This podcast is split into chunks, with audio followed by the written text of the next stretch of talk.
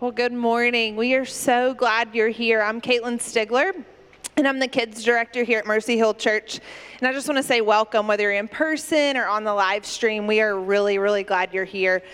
Um, I just pray today that you would meet with Jesus. Um, I pray that if you are in just a place of pain and hurt, that you would meet with Jesus. I pray that if you're in a place of contentment and just hopefulness, that you would meet with Jesus. I pray that you're, if you're in a place of joy, that you would meet with Jesus, that we are all here to gather together and to be refueled so that we can go out and be on mission um, in a world, a world that right now feels really heavy. And so I just pray that you would feel encouraged and just meet with the Lord this morning.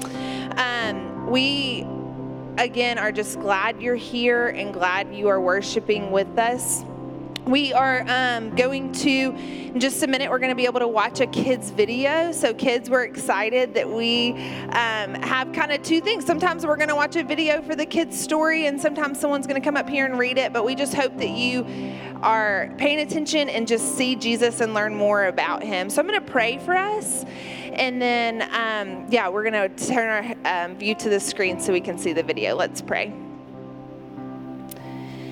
God we do just come and we just recognize that you are God, that you are creator, you are sustainer. God, you give life and breath and hope. Um, sometimes when we, everything around us just doesn't feel that way, we know that we can trust you and trust in your promises and in your goodness. So, God, I just pray that you would bring us to a place today where we can recognize you and all that you're doing around us. I pray that we would feel your presence, that we would be encouraged, that we would find joy and community with one another. And God, that we um, would just rest in you. So, thank you for all that you have gathered. Thank you for our kiddos. Thank you. Um, just for families that are represented. I pray, Lord, that you would just speak to us now. We love you. It's in your son's name. Amen. Filled full. There were once 5,000 tired and hungry, and probably very grumpy, people sitting on a hillside wanting their dinner. They'd come to hear Jesus that day. They came before breakfast, stayed all morning, all afternoon, and way past dinner. No one had meant to be out there that long, but that's how it was, listening to Jesus, as if time didn't exist. People could listen to Jesus for hours, and on this particular day, that's just what they did. But they hadn't brought enough food, and they couldn't just go and buy themselves a burger and fries to go, because, of course, they were in the middle of nowhere with no shops or restaurants. Uh, besides, that kind of food wasn't invented yet. What would they do? Jesus' friends had an idea. Let's send everyone home for dinner. They don't need to go, Jesus said. You can give them something to eat. Did Jesus want them to travel all the way to town and buy food for everyone? Jesus' friends panicked. But we don't have enough money. What food do you have? Jesus asked. Go and see. Now, there was a little boy in the crowd. He had brought a lunch that his mother had made for him that morning. He looked at his five loaves and two fish. It wasn't much. Well, not nearly enough for 5,000, but it was all he had. I have some, he said. Jesus' friends laughed when they saw his little lunch. That's not nearly enough, they said. But they were wrong.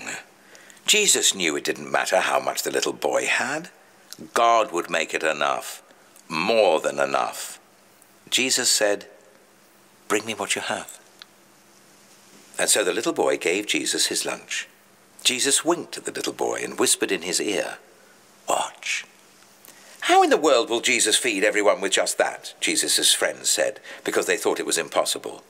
But Jesus knew the one who made all the fish in the oceans. And Jesus knew the one who in the very beginning had made everything out of nothing at all. How hard would something like this be for someone like that? Jesus took the little boy's lunch. looked up to heaven, and thanked his Father. Then Jesus gave the little lunch back to his friends.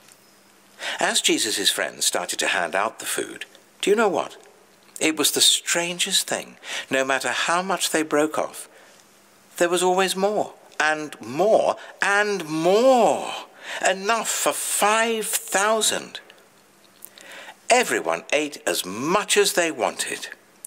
A second helpings, third helpings, even fourths, until they were full, and still there were leftovers. Well, Jesus did many miracles like this. Things people thought couldn't happen, that weren't natural. But it was the most natural thing in all the world. It's what God had been doing from the beginning, of course, taking the nothing and making it everything, taking the emptiness and filling it up, taking the darkness and making it light. If you would just, uh, well, first off, um, I've been listening to this podcast recently that uh, has been really encouraging called Ask Pastor John. And this week he talked about love versus wrath, God's love and God's wrath. And he mentioned something that really stuck with me like his love is only so amazing if you take into account the wrath and the mercy that got you that love. And Chris brought up a good thing this morning of like a, uh, a scale. You can't have more wrath than you have love because God's love is so great that his wrath is no more on you and his son has saved you. So let's pray this morning that um, that, that would be a reminder for us and think about things of this week, um, things that you need to pray to him asking for forgiveness. Heavenly Father, we thank you for a new day. Thank you for an opportunity to worship you. And God, as we, we come before you, we're so thankful for the love and mercy that keeps us away from your wrath. God, we're so thankful for the sun outside, and we're thankful for a building to worship in. This building is not a church, as we all know, but God, that, that you have made us the church through your Son. And God, we want to lift up um, all the awful things that seem to be going on all around us, whether it's a, a virus or um, just a hostile situation in Afghanistan, uh, or even. Um, one of the things that we talked about this morning during practice uh, with this COVID time, you know, it's so easy for people who are addicted to fall back into that addiction, who have gone through recovery. And God, it's just such an easy time for that to just fall to the wayside, that recovery. So, God, we, we want to pray for those people too, people who are addicted to something. God, we want to lift them up. God, give them community through uh, your people, uh, give them community through your word. And so we want to lift up all these things. In your name I pray. Amen. So, our next step in our liturgy is moving from confession to assurance of pardon. And as assured as we all are standing here breathing oxygen in and out, we can be assured that if we confess with our mouth that Jesus is Lord, that He will forgive our sins. If we believe that He died on the cross for us, that we can stand here with certainty and full assurance that He loves us and that our sins have been forgiven. So let me read from Acts chapter 10 this morning. And He commanded us to preach to the people and to testify that He is the one appointed by God to be judge of the living and the dead. To Him, all the prophets bear witness that everyone who believes in Him receives forgiveness of sins through His name. Will we pray with me? Father, thank you for the truths that we've been reminded of this morning as we sing. God, as we sing that we just want you. Father, we pray that this would be the cry of our hearts. God, we look around in the world and we are reminded of how much heartache, how much sin has broken the world how much hurt there is. And Father, all of these, God, they're opportunities for us to recognize that our hope only comes from the one who is everlasting. Jesus, you are our hope. And so we pray for nations who are experiencing loss and turmoil. We pray for Haiti. We pray for Afghanistan. God, we pray for our U.S. soldiers who are serving there. We pray for the Afghan people who are struggling. We pray for Christians who are there. God, we pray that you would embolden pastors. God, that you would give them courage that only comes from your spirit. God, we pray for our own nation as we continue to experience a pandemic and God, all the things that come from that. We pray for Louisiana and those states that will be affected by the hurricane that's making landfall now. God, we pray for a lot that there would not be a loss of human life. We pray that you would weaken that storm. God, we pray for your mercy. God, you are the God of all mercy. You're the God of all comfort. You're our everlasting Father. You promise to care for us. You promise to give us good gifts as we learn to sit at your feet and to receive your love. God, as we look at the book of Philippians, teach us what it means to abound in your love today. In Jesus' name we pray. Amen. Well, open your Bibles, if you would, to the book of Philippians. We're in Philippians chapter 1, and we're going to be looking at verses 8 through 11. While you're turning there, just want to say thanks to those of you who were able to make it out yesterday to volunteer with us. We're working on the family room, which is immediately behind the sanctuary to your right.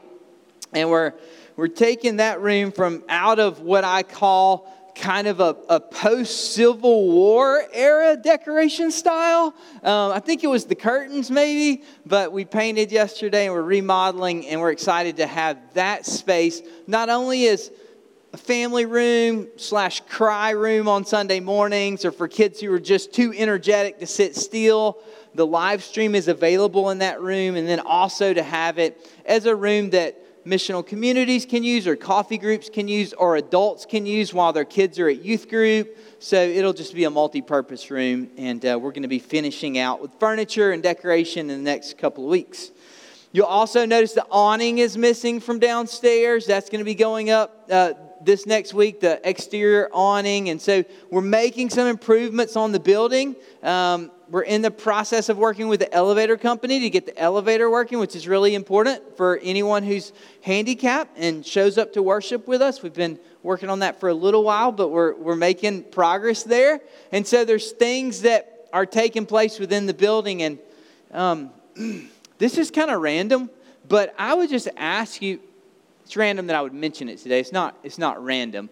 I would ask you that you would just pray with us that over the next months or years to come, that if God would have us to buy this building, um, that He would give us that opportunity. We lease this building from an individual who owns it that we have a very good relationship with. I, I talked with him for 90 minutes on Friday.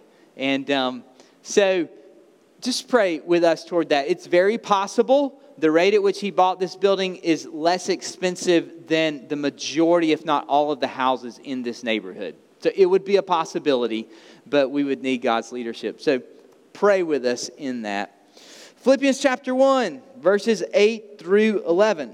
Paul writes, For God is my witness, how I yearn for you all with the affection of Christ Jesus. And it's my prayer that your love may abound more and more with knowledge and all discernment, so that you may approve what is excellent and so be pure and blameless for the day of Christ, filled with the fruit of righteousness that comes through Jesus Christ to the glory and praise of God. The book of Philippians is the theme is all about joy we see in this book what a joy filled life looks like, even in the midst of difficult circumstances. And I think that we would all agree that in the day and time in which we live, that we could all use a little more joy.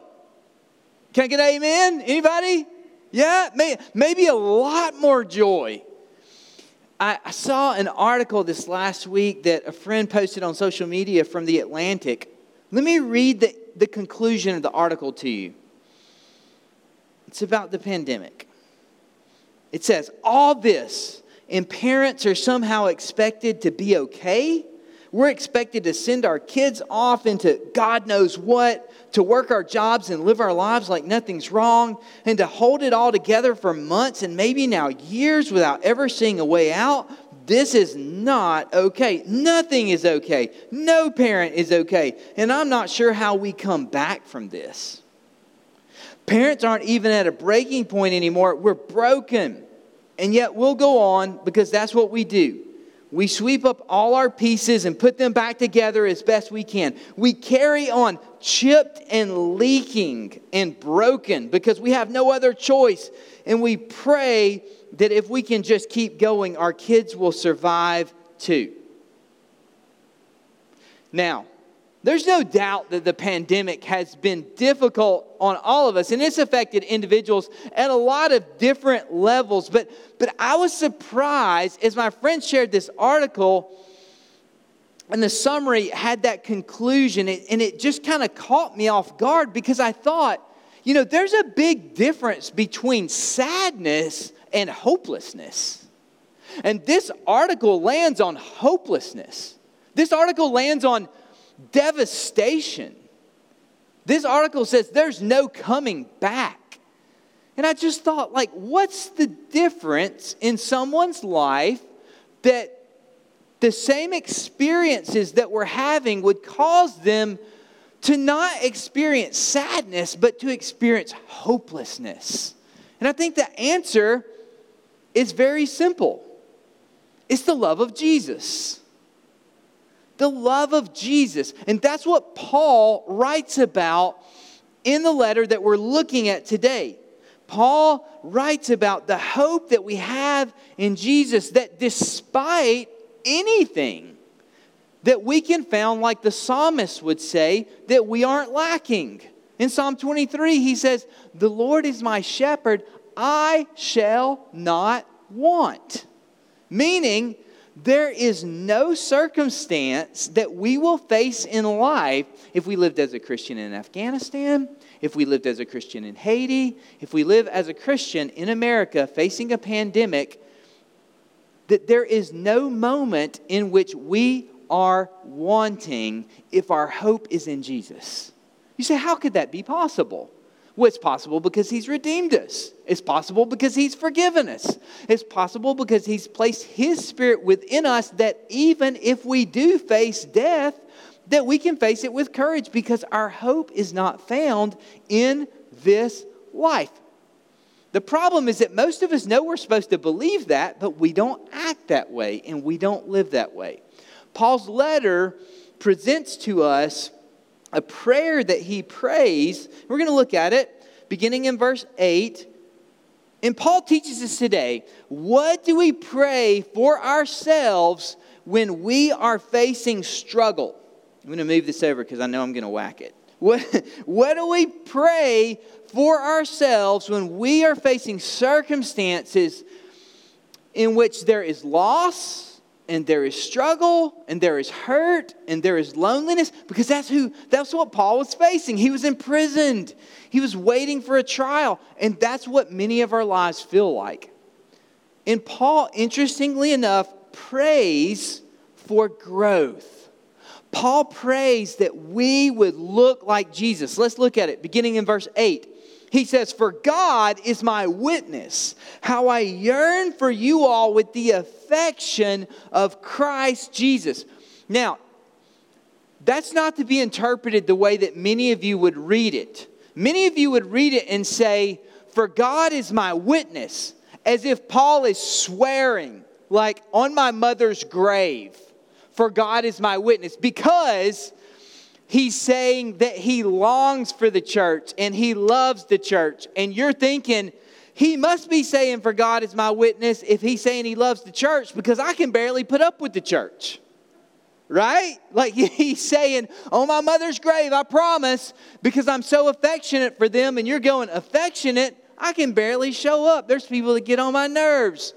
All these people posting on social media, all their opinions, and I, I can barely make it at that place anymore. That place in life called the church, which is not a place, it's who you are. How does Paul say that he longs for them. And if you look at the root of this word, he says that with God as my witness, I yearn. I yearn for you all with the affection of Christ Jesus. That word affection is the word literally, you ready? Intestines, internal organs. Paul is saying, with all of my guts, I long for you. And you've been there. That's not, that's not weird.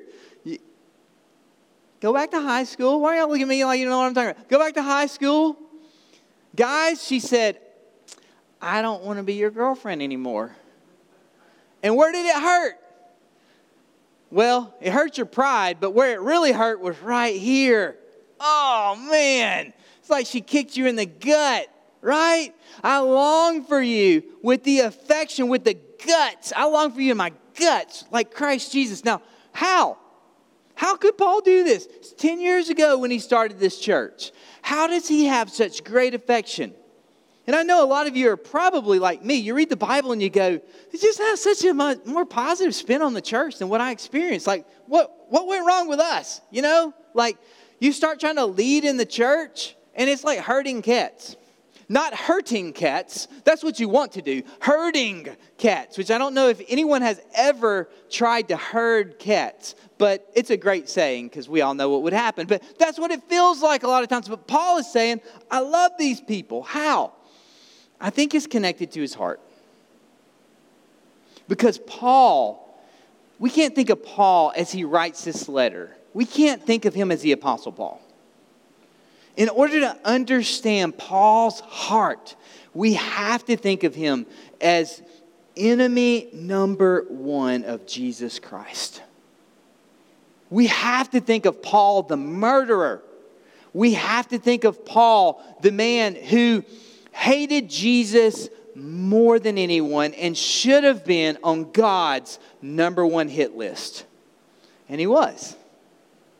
And God reached out to him in love and he met him on the Damascus Road.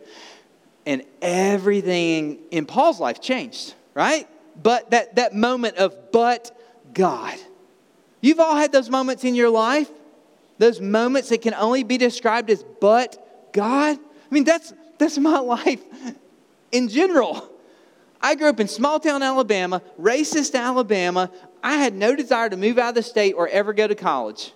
I have a master's degree. I've traveled all over the world sharing Jesus, and I live in an urban corridor. Like, this is the furthest life from redneck Alabama that I grew up in. You say, Brad, how did you wind up here? But God. But God. And by the grace of God, that there has been some fruit that has come from that. And we all have those experiences in our life. But God, and that was Paul. And Paul ministered out of that loving relationship. Now, let's dig in real quick. Paul's prayer for growth here is he's longing for Christians to be like Jesus. And he longs for us to be like Jesus. So, in the midst of suffering, he prays. And I want you to notice a few things that he doesn't pray for the Philippians. Okay? So, Paul doesn't pray that they would make budget and that they would have large financial givers or millionaires that would come into the church. Okay? Just going to point out, he doesn't pray for that. He doesn't pray for more evangelism and baptisms. He doesn't pray for that. He doesn't pray for more volunteers and disciple makers. I don't understand that because we're always saying we need more volunteers, right? He doesn't even pray, dead gummit, he doesn't even pray for people to have their quiet time. You can smile. Maybe you are, I can't see your face. Paul, look at verse 9. It is my prayer that your love may abound more and more with knowledge and all discernment. In order for growth to take place in our life, love is the seed that produces growth. That's the first point. Love is the seed that produces growth. And what we're going to see in this text is that in verse 9, Paul gives us the seed that produces growth, but then he's going to give us a trellis that our love grows on. And that trellis is made up of knowledge and discernment that helps our love to be fruitful. You know, we all need love. The Beatles, we, ben, we were talking about that this last week. The Beatles song, All You Need Is Love. It was so popular. And in a lot of ways, that is correct. But we have to define what we mean by love, right? And so we all need love because being loved grounds us. When we're loved, we have an experience of belonging, so much so that if infants are not loved, if they are not touched by their caregivers during the early stages of their life, they will not thrive.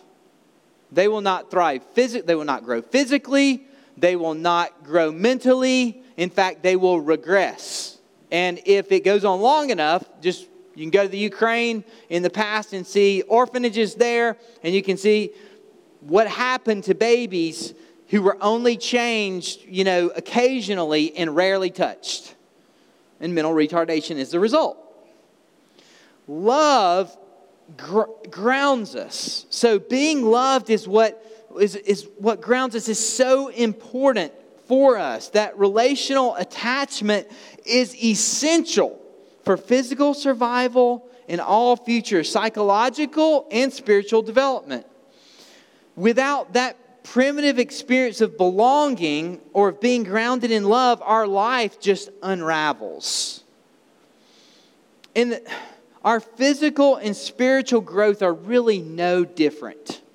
You know, God created us as spiritual beings in physical bodies.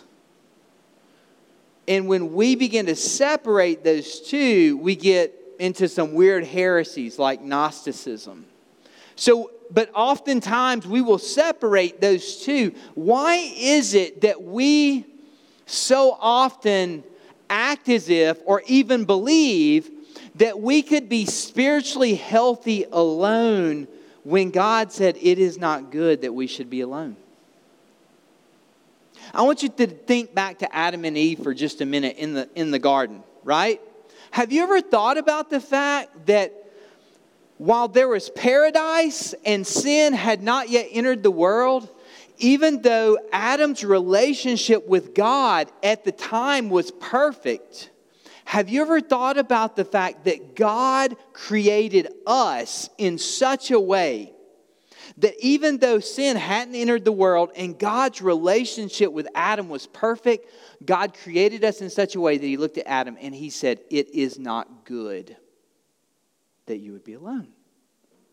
There's no animal here that will satisfy you. And Adam, I have made you in such a way that even my relationship with you, now this doesn't show that God is inadequate but that God created our world in such a way that we, He created us in need of relationship.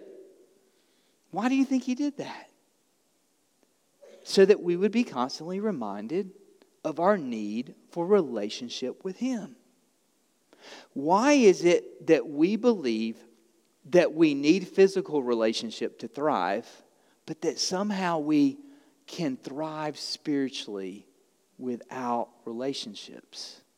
Love is grounded through our relationships, and love is the seed for growth. We need love just like we need air, just like we need water, just like we need food. And we find that love through relationships. But here's the problem our earthly relationships are not enough because we need a love that embraces the whole of who we are and what we are. We long for a love that embraces and holds the bright side of who we are as well as the dark shadow side that we like to keep hidden away. And there is no earthly relationship that can embrace the whole of all that we are. We long for a love that accepts us as is you know, you go to the stores, and it used to be, I don't even know if they really do this anymore. Maybe there are complete stores that are as is stores now. Um, but it used to be that in department stores, in the back, there was a corner, and there was a sign that said, as is. And you knew if you shopped on that rack that you couldn't bring it back something was wrong with it, but it was like half price or a quarter price, and you bought it as is. And that's how each of us come to God. We each come to God as is broken, dirty, weary, heavy laden, a mess, sinners, tired, and lost. And God transforms us as we surrender our lives to Him. And this is a love that's, that's anchored not in our striving, it's a love that's not anchored in our accomplishments. And see, that's where we go wrong. That same sense of belonging that we need as children continues as adults, and we look for that sense of belonging or that sense of identity oftentimes in other people or in our successes. And when our identity becomes rooted in other people, it's called codependency. When it becomes rooted in our successes, it's called idolatry. And it's never enough. Only when we're grounded in the love of the Father, only when we come to see that it's not something that we can strive in order to gain, but it only comes through surrender, that we can receive God's love.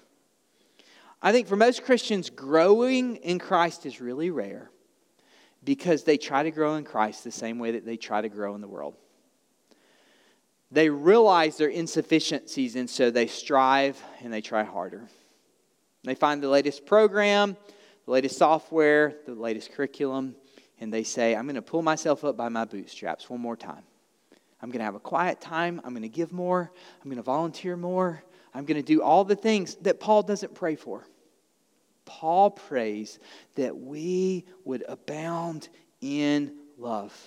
The love that's already been given to us. Let me encourage you. 2 Corinthians 5:17 says, Therefore, if anyone is in Christ, he is a new creation. The old has passed away. Behold, the new has come. That verse says you're new in Christ.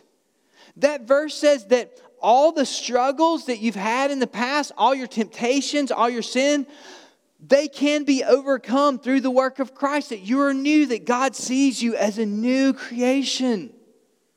Listen to 2 Peter 1 3. His divine power has granted to us all things that pertain to life and godliness through the knowledge of Him who called us to His own glory and excellence our lives as Christians, they're mainly meant to just work out what God has already worked in us. We're called to become what we are, what we already are. It's not something that we strive to become, it's who we are. That we would live into the identity. So, Paul introduces this, this idea of a trellis in which our love grows and that it abounds. The, the first part of that trellis is knowledge. Now, look back at uh, verse 9. And it's my prayer that your love may abound more and more with knowledge. So, first off, let me just back up and say really quick He prays that love would abound. He doesn't say who the love is directed towards. Is it directed toward God or is it directed toward other people? Yes. I think it's mostly directed toward other people because if you look at his introductions to all his other letters, he usually prays that people would love one another. And so, as our love for God is realized, our love for others always abounds. But the problem is that we need to know how our love can flourish. Have you ever known people that were just reckless with their love? That they just went out and just gave everybody a hug and just were wide open and vulnerable all the time, gave their money away freely, constantly, without question. Those type of people usually get burned. It's unwise. And Paul says that our love needs to abound first in knowledge. So, 20 times in the New Testament, he says that he uses this word for knowledge, and it's this knowledge of the things of God. It's religious knowledge, spiritual knowledge, theological knowledge. Uh, it's the idea of seeing things rightly.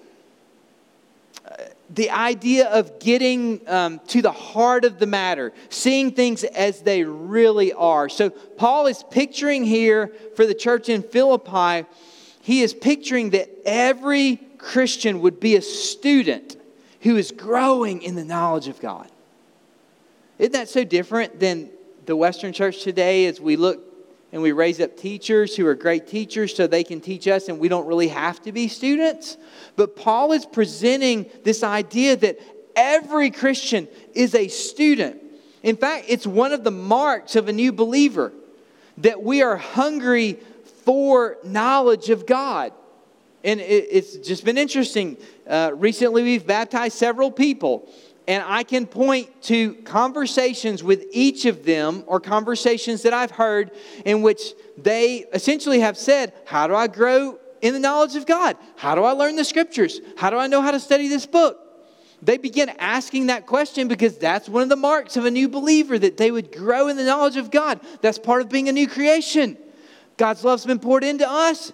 We're fascinated with it. We're amazed by it. It's extraordinary. He saved us. We love Him because He loved us. And so we want to know Him more, that we would grow in the knowledge of God. Because with knowledge of the gospel comes love for God. Without knowledge, there is no love. And so if you say, hey, I'm just really struggling with, you know, receiving God's love, let me just ask the question Are you doing the hard work of growing in the knowledge of God. And I say hard work because the Bible uses words that are hard. It uses words like Christians are farmers, or Christians are soldiers, or Christians are athletes. Like, none of those things are easy. It takes work to grow in the knowledge of God, but there's a result. So, the first trellis for our love to grow is knowledge. The second is discernment because let's be honest, knowledge isn't enough. We all know people who've grown in knowledge, and actually, as they grow in knowledge, they become less loving, right? And so, in order for us to really love and for our love to abound, we have to grow also in discernment. That's the second trellis that frames the seed of love. So let me just say this real quick. If you look at this trellis as framing the seed of love, and you come in contact with people who are growing in knowledge, but they're not growing in discernment, then you're going to think of it as a ladder. They're going to be in real trouble. And you've had mentors in the past who were like this. They grew in knowledge of the Bible but they weren't in relationship with people. And when I say relationship with people, they didn't have accountability in their life that they submitted themselves to. They weren't open and vulnerable. They placed themselves above everyone else. And if you don't have that second ladder, which is discernment, which only comes in relationship, that ladder will fall off the wall every time. So the second part of the trellis is discernment. It could also be described as insight or how this knowledge of truth affects daily life, right? So you've known people before that are like brainiacs when it comes to the Bible, but then you try to introduce them to like your friend who's barely ever attended church, and they're just awkward as all get out. Like they say offensive things, and you're just like, oh my gosh, why did I ever connect the two of you? You have no idea how to take the knowledge that God's given you and apply it to life. That is discernment. A lack of discernment probably shows up best on Christian bumper stickers. Let's just be honest. So I'm going to throw a couple of them out that just illustrate a lack of discernment. Uh, one of my favorites, this is the shortest, is just turn or burn. Turn or burn, okay? Lack of discernment. Another one, hell is real. How many of you have seen that one? Or maybe you see these on billboards. One of my, one of my favorite billboards, we would see it every year on the way to, beach, uh, to the beach it was in Alabama.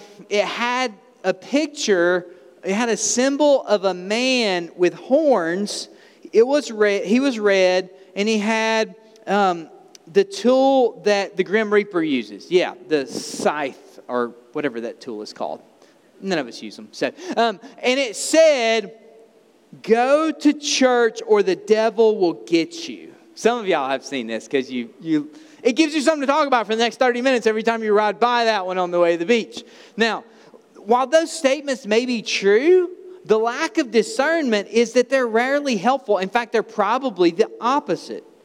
See, truth without relationship usually wounds.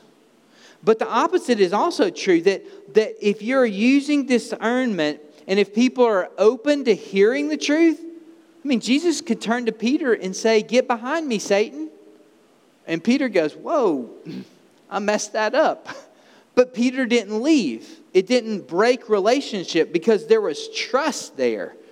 And so as you think about this in our own lives, I just I'm I'm headed toward home here. I want you to think about what does it look like for me for love to abound in my heart, particularly in the society in which we live.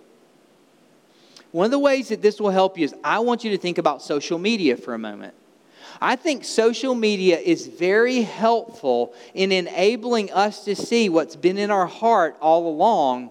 Social media has simply presented a platform where we're willing to let the ugliness of our heart come out in front of people and not be ashamed of it. And so I want you to think about if you are abounding in love and if you have knowledge of God with discernment, what does that look like when it comes to your character?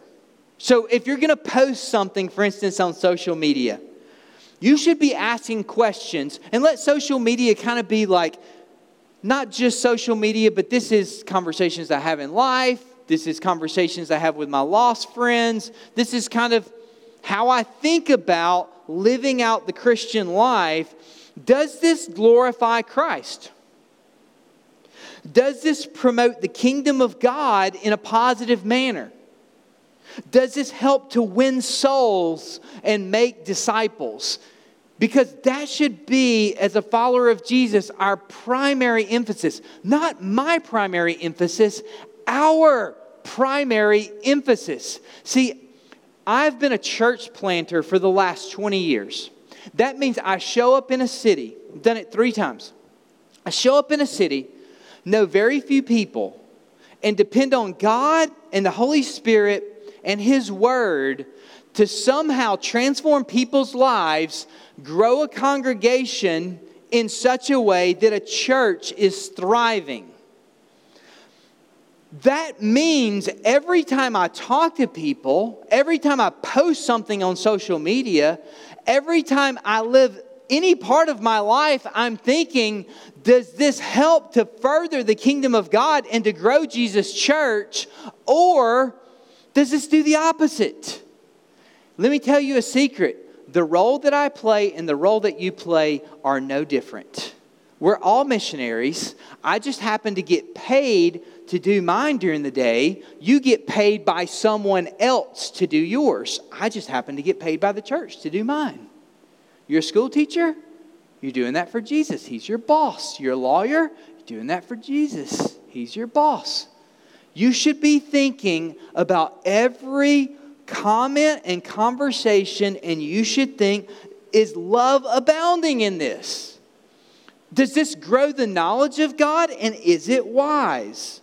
So, when you think about that, when your character or does this reflect self serving consumerism, or does it re- reflect servant hearted humility?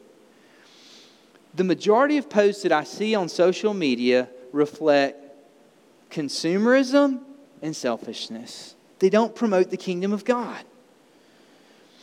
Also, as we look at this, I want you to think about is my love abounding in the way that I'm having conversations with people, in the way that I'm living life? Or am I promoting causes other than the cause of Jesus Christ? Is the cause of Jesus Christ foremost in my life, or has there been some other theological cause that's become greater than the gospel? Has there become some other cultural cause that's become greater than the gospel?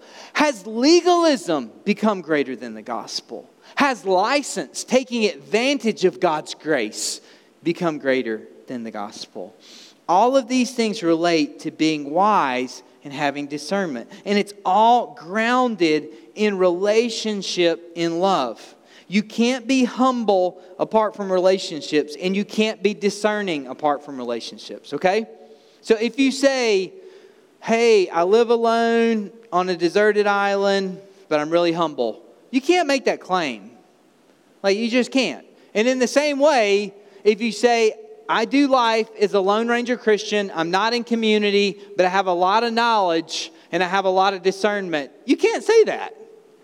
That's like because you can't see yourself, right? That's why you need friends. When you have something in your nose, can you see it? No, that's what friends are for. Hey, bruh, got a bat in the cave. Oh, thanks, man. You're a really good friend. Like, right? You can't see yourself. And in the same way, we can't have discernment on our own. It's why we need community. Knowledge is not enough. We need discernment as well. Why? so let's end. Look at verse 10. All for the purpose so that you may approve what is excellent and so be pure and blameless for the day of Christ. We get in real trouble really quickly here so that you may approve what is excellent. Paul is saying that you may approve what is best and that you'll be pure and blameless. A lot of Christians read this and they go, uh oh, I'm going to be excellent. I'm going to look different. And we should look different, but be careful. Without a trellis, we would love everyone. Without a trellis, we would give to everyone. Without a trellis of knowledge and discernment, we would try to share the gospel with everyone, and that would be unwise. We would be burned out, broke, and probably beaten up. We need knowledge and discernment. So, Paul prays that we'll be able to approve what is excellent or best so that we'll be blameless as we prepare for Jesus' return. And there's two dangers as we do that. The first danger is that we forget all about growth, because that's what Paul's praying for. He's praying in the midst of suffering, in the midst of turmoil, in the midst of loss and heartache. He's praying, God, I pray they'll grow. I pray they'll look like Jesus. Because if they look like Jesus, they're going to have joy.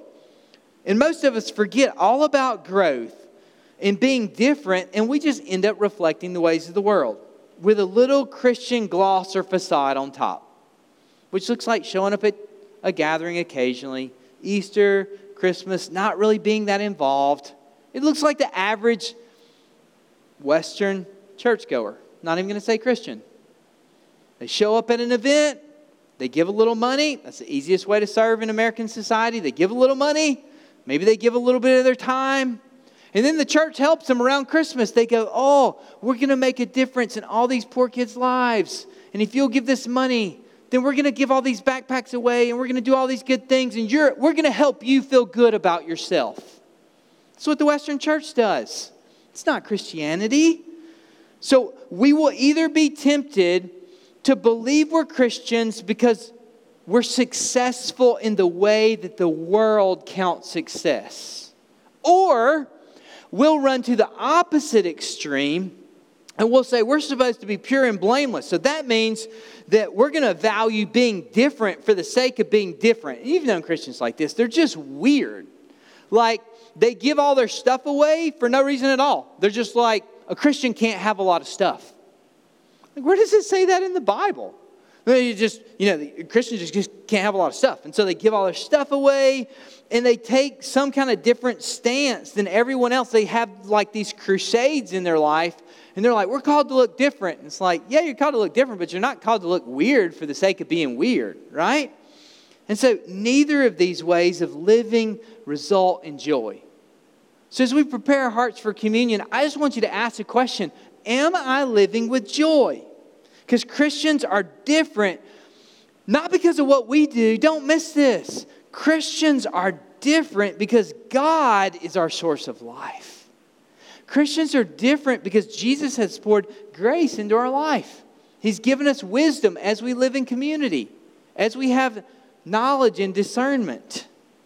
We aren't different for the sake of being different, and we aren't different to be weird. We're different, and as we are, he says in verse 11, we are filled with the fruit of righteousness that comes through Jesus Christ to the glory and praise of God. And the last point is this Paul says he ends with a harvest. And the last point is for you to think on. Are you seeing a harvest in your life right now? Yeah, we're in the midst of a pandemic. It's been a tough year and a half. Are you seeing a life that's filled with joy? See, love always results in fruit from our lives. I think so often we make Christianity about doing more, but God's greatest desire is to love us and for each of us to learn to receive His love and to abide in Him. Because when that happens, when we really receive God's love and learn to abide in Him, everything else seems to take place, seems to take care of itself. That's why Paul doesn't have to say, going to pray for millionaires, going to pray for volunteers, going to pray that you'll have your quiet time. No, all that stuff takes care of itself when we really receive God's love and we learn to abide in His love. I bet if you aren't receiving God's love right now, I'd be willing to bet a lot of money if I was a better that if you aren't receiving God's love right now, it's because if you will hit the rewind tape and look at your life, there is someone in your life that you are refusing to extend forgiveness and love to. I can almost guarantee it. If you aren't experiencing God's love, there is someone, I just want you to think love is the growing point. Without it, there can be no fruit of holiness inside us or outside of us. I want you to just consider this question Where is joy and the fruit of righteousness being blocked in your life because you failed to love? Where is joy and the fruit of righteousness being blocked in your life because you have failed to love? Let's pray. Father, thank you for the love that you have shown us. God, a love that could take a murderer, a love that could take a guy that's like like Hitler was to the Jews is what Paul was like to Christians and to you, God, but a love that could take him and could transform him. Not simply to change him to make him better, not simply to change him just to forgive him, but to set him on a path to be the greatest apostle ever. God, what an amazing power and love. That same power and love that is at work in our lives. God, I pray for us during this amazingly difficult season, this time in which it's so easy to harbor anger and hurt, this time in which it's so easy to be lonely God, would you enable us to capture joy by releasing the hurts, the disruption, the evil that others have done to us? God, releasing that and giving it to you offering forgiveness to those who don't deserve forgiveness in the same way that we didn't deserve forgiveness. God, in order that we might abound in your love, in order that we might be filled with a joy that surpasses any difficult circumstances, in order that we could be found in a place where we are not lacking, but that we are overflowing. God, we want to live those kind of lives. God, I, I, I also want to pray for people who are in the room God, who need to love themselves, who have no problem killing themselves for the sake of others and, and going out of their way for the sake of others, but just struggle to know and receive your love and really struggle to love themselves. God, would you just pour out your love on them right now? God, over the rest of this day and tomorrow, would you, in your intimate and individual way, show them? ways in which they are loved, that they would know that it's right from your hand. God, that they would feel your warmth, that they would see you like a good father who desires and loves and really likes their kids and is proud of them because that's who you are for us, God. Thank you for your love. Help us receive it that we can walk in joy. God, meet us during this time as we remember your love for us through communion. In Jesus' name we pray. Amen. Let me invite you uh, to take communion with your missional community. So we're going to circle up for the next five minutes in five little groups. If you're not part of a missional community, just find a group that's near you. Communion is a time in which we worship as believers. So if you're a believer, we welcome you to take communion with us. And then the band will lead us one last song. All right, folks, we're going to sing one last song. This last song we sing, Jesus is Better. And so I just want you to think about some of the things that you're tempted to rely on for hope and joy. And just be reminded this week that Jesus is better. And I want to invite you, even though you have a mask on, I want to invite you to sing it like you believe it.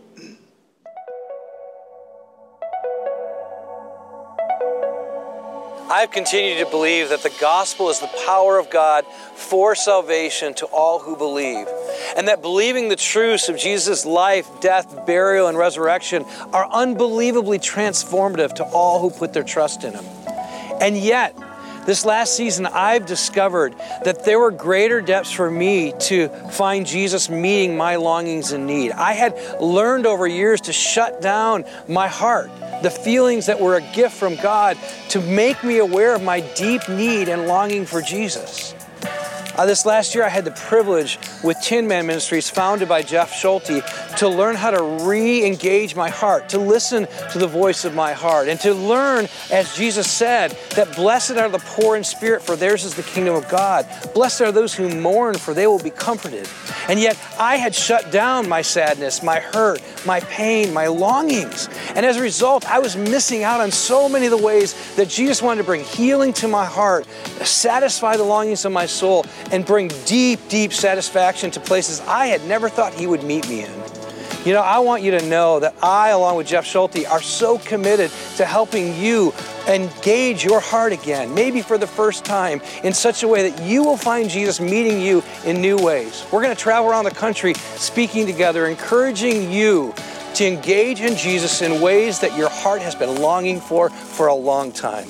Would you please join us as we together meet Jesus, satisfying our deepest longings?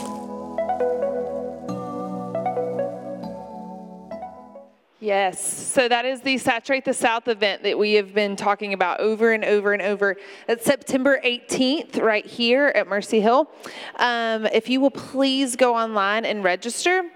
So if you go to the Mercy Hill website um, and then scroll all the way down, um, you will be able to register for that event. We do still need three volunteers. So if you will see Samantha, if you would like to volunteer, we still need three. And also, um, we if you didn't get the MailChimp that was sent out, see Samantha so we can be sure that you're on the communication list as well. So we need three volunteers. If you didn't get an email with the MailChimp, um, please go ahead and see Samantha. Um, I can't think of a better way to end our service than to talk about um, what next week. So we're going to have a baptism service next week, and Lanisha is going to be baptized, and so we're really excited to celebrate with her. It's huge, huge, huge blessing. Um, and so, yes, we had a baptism a few weeks ago, and yes, we're having another one next week. So there could be nothing greater to celebrate. So we're super excited about that.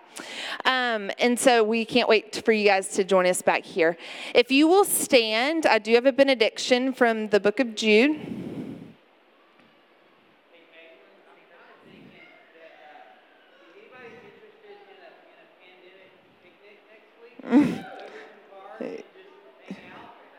a pandemic picnic. yes. Absolutely. So, if, okay, yeah, we'll get info out about a picnic next week after service. So if you'll extend your hands, this comes from Jude 1 24 through 25. Now, to him who is able to keep you from stumbling and to present you blameless before the presence of his glory with great joy, to the only God, our Savior, through Jesus Christ our Lord, be glory, majesty, dominion, and authority before all time and now and forever. Amen. You are dismissed.